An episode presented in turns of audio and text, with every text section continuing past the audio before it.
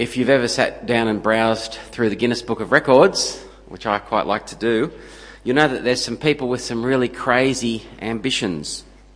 One of those games that we used to play growing up is we used to read through the Guinness Book of Records and try and outdo each other with who could find the weirdest record. Have you ever done that? Like uh, Lee Redmond, who has the world's longest fingernails, 8.6 metres long.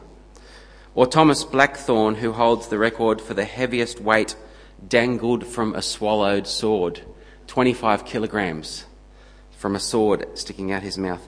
Anthony Victor from India, India, whose claim to fame is that his ear hair pokes out his ears by 18 centimetres.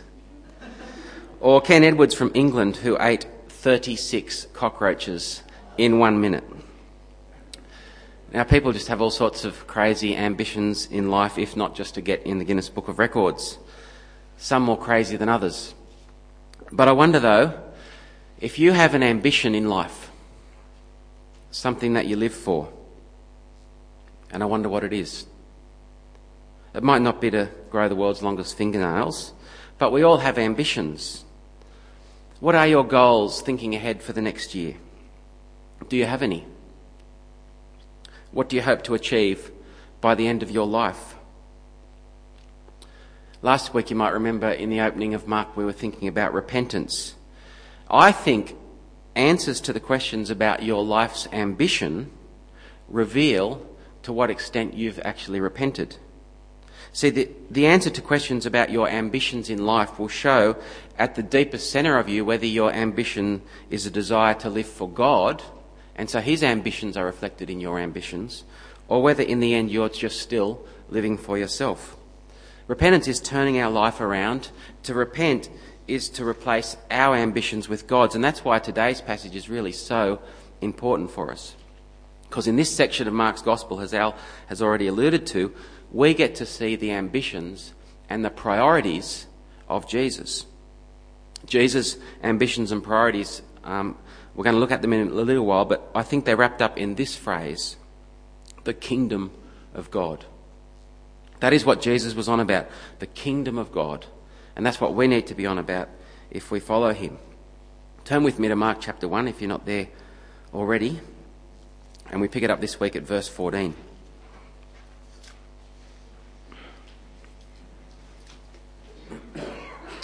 Mark 1:14 Jesus starts preaching about the kingdom of God. After John was put in prison, Jesus went into Galilee proclaiming the good news of God. Good news there is just the word gospel, a very important message. Proclaiming the gospel of God. The time has come, Jesus said. The kingdom of God is near. Repent and believe the good news. The kingdom of God, which we're introduced to here, simply means the rule of God. It's not so much a place like the kingdom of Bhutan or the kingdom of Thailand, but the rule of God, the, the, where God is king. In the Old Testament, which we were looking at last week, there was an expectation that God would come and set up his kingdom, establish his rule. Jesus says, verse 15, the time has come. The kingdom of God is near. And that's what we're witnessing here in Mark. That's why there's so much action. That's why there's so much power. The king has arrived. And that's why Jesus has such incredible authority, as we just heard read.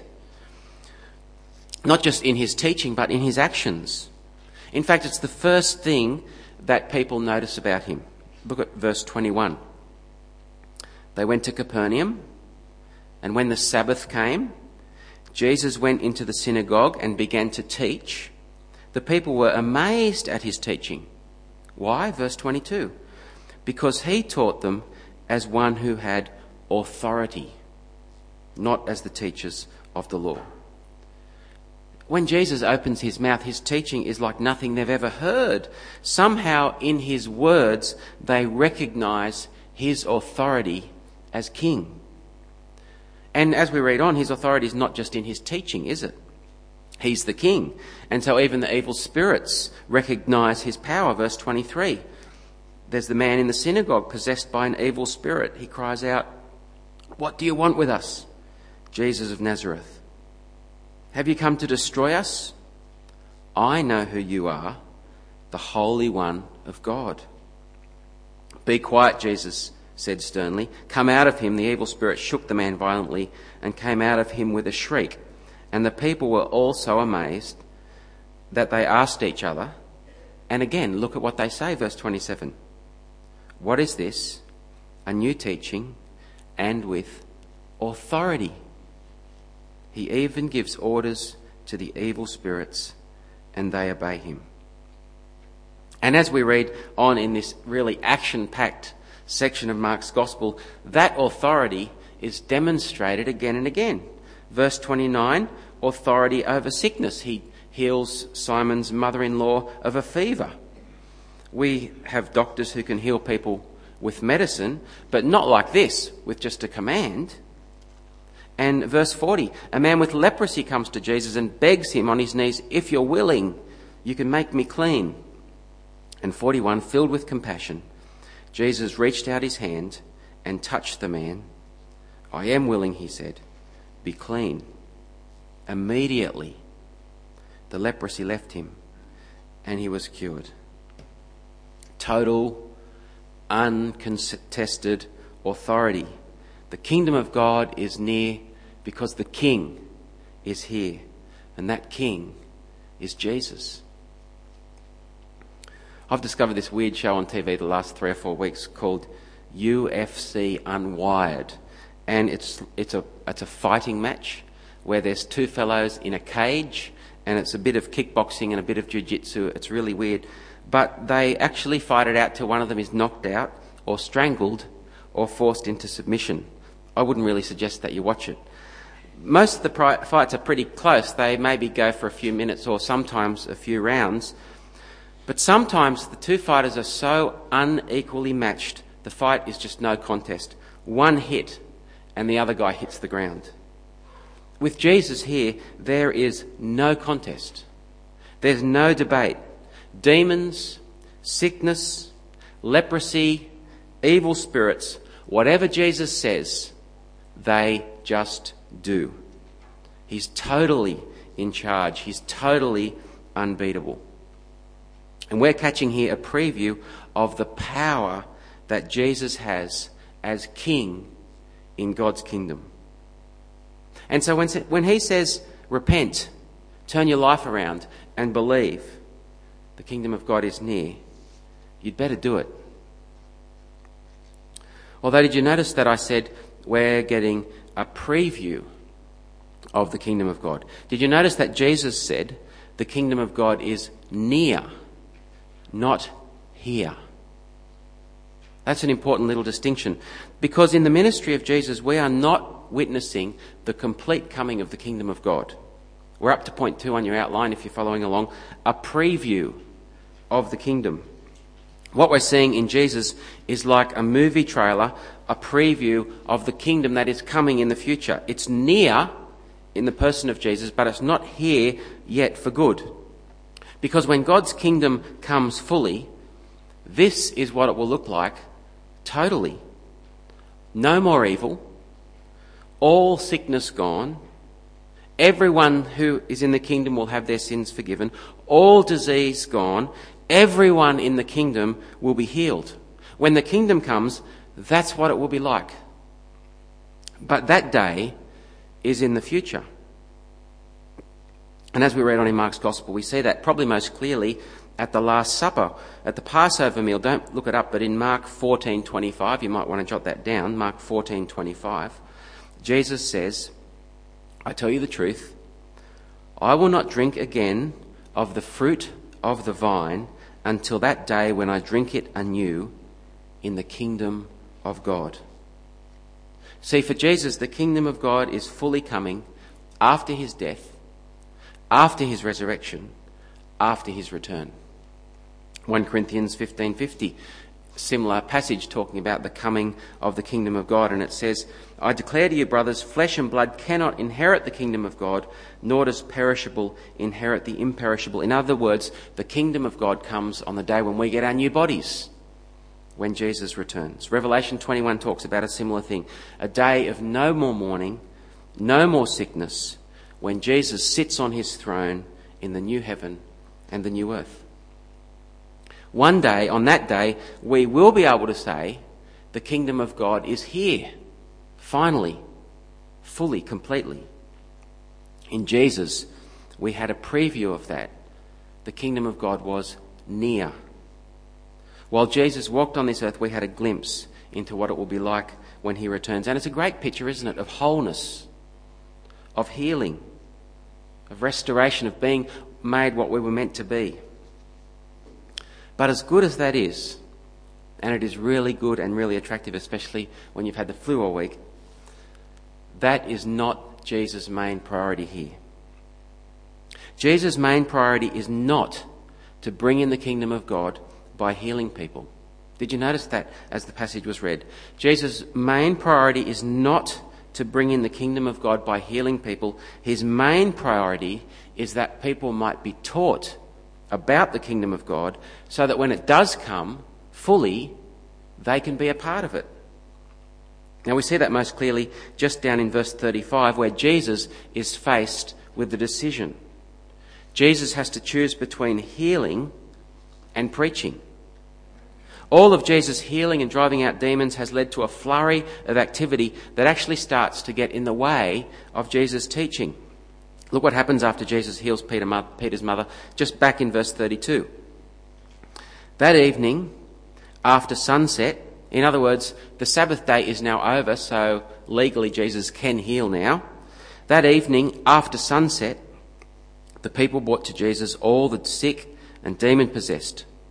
The whole town gathered at the door, and Jesus healed many who had various diseases news has spread that Jesus can heal. The whole, the whole town gathers at the door. Not to hear what he's saying, but to get healed. All the sick people come, as you would. And Jesus heals them because he can. And because he wants to. He's compassionate. And because he's demonstrating his power as king. There's lots of good reasons for him to heal, and he does, but it's starting to be a problem there's so many people coming wanting to be healed, it may hinder his ability to teach. In fact, we see that as we read on in, in Mark's Gospel.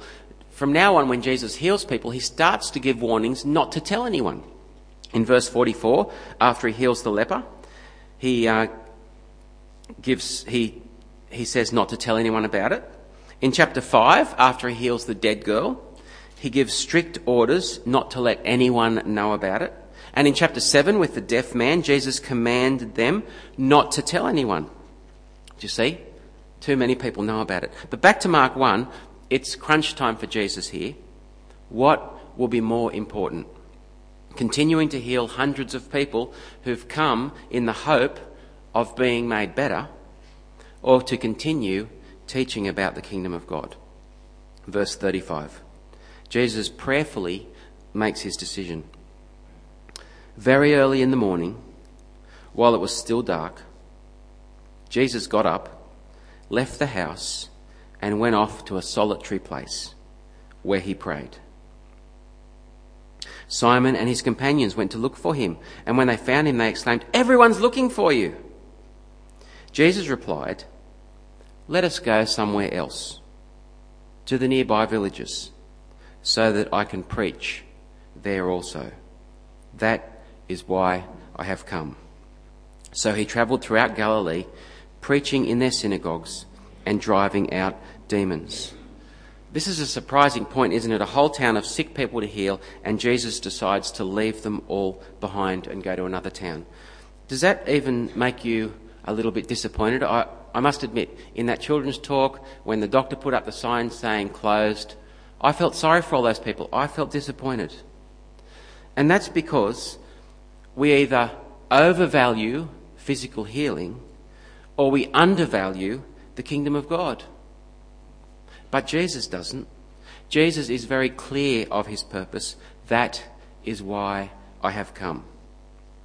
Jesus' main priority is not to bring in the kingdom of God by healing people. It's to teach people about the kingdom of God so that when it does come fully, they can be part of it. And of course, he'll heal people along the way because he's the king and he can and he's extremely compassionate, but that's not his main priority. Because being healed doesn't get people into the kingdom. It gives them a wonderful taste of what the kingdom of God is like, but it won't get them in.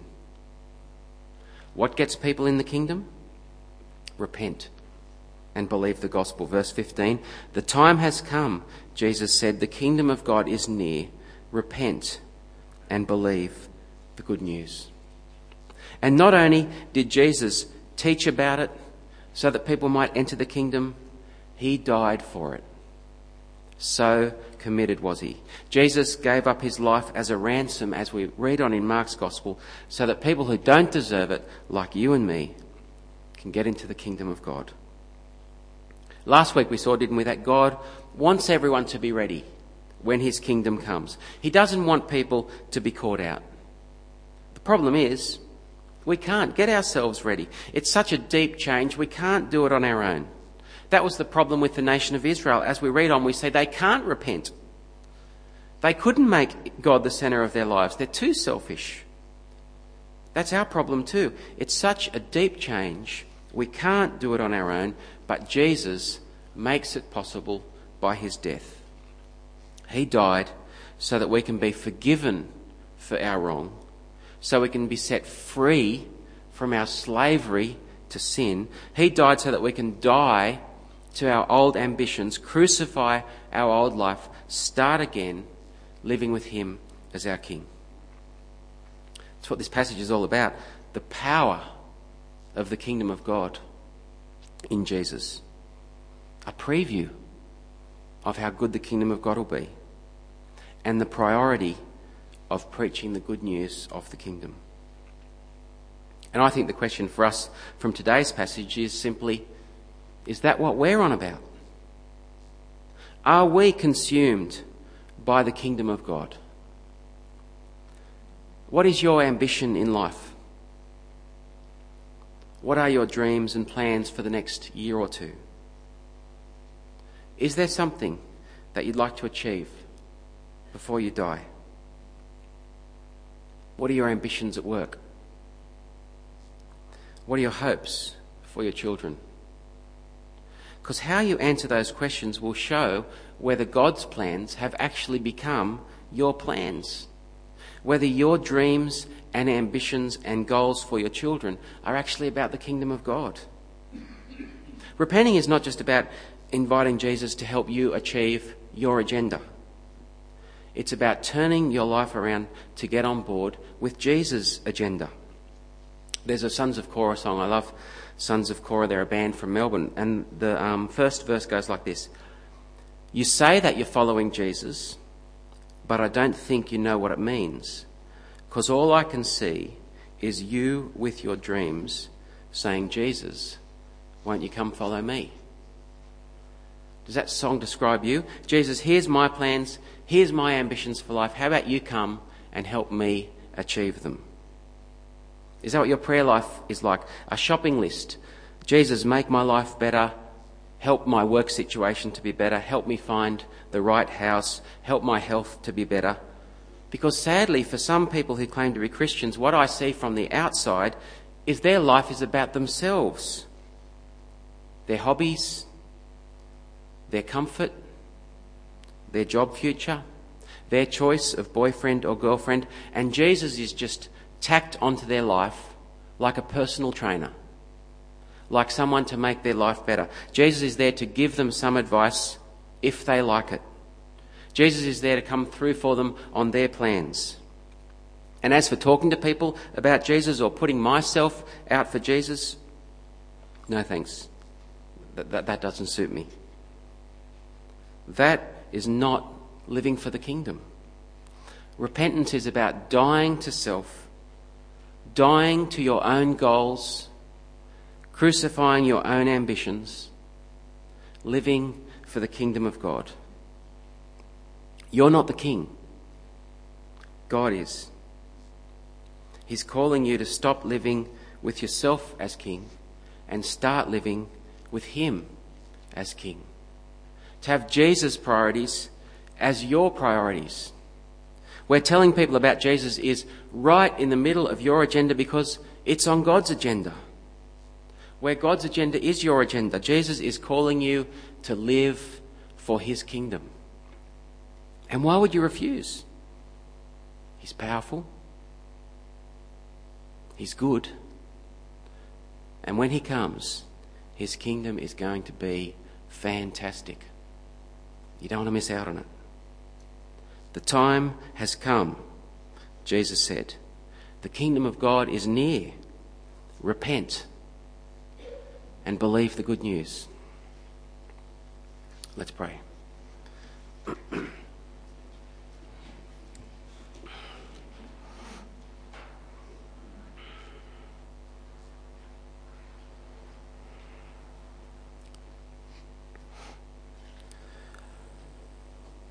Father, we confess that we can be so selfish and get so wrapped up in our own lives.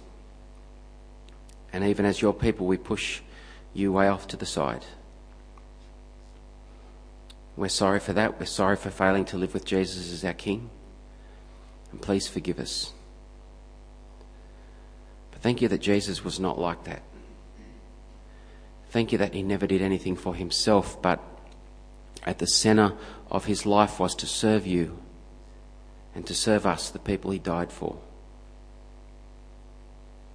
And we pray that at the centre of our lives would be to serve him and to live for his kingdom. Amen.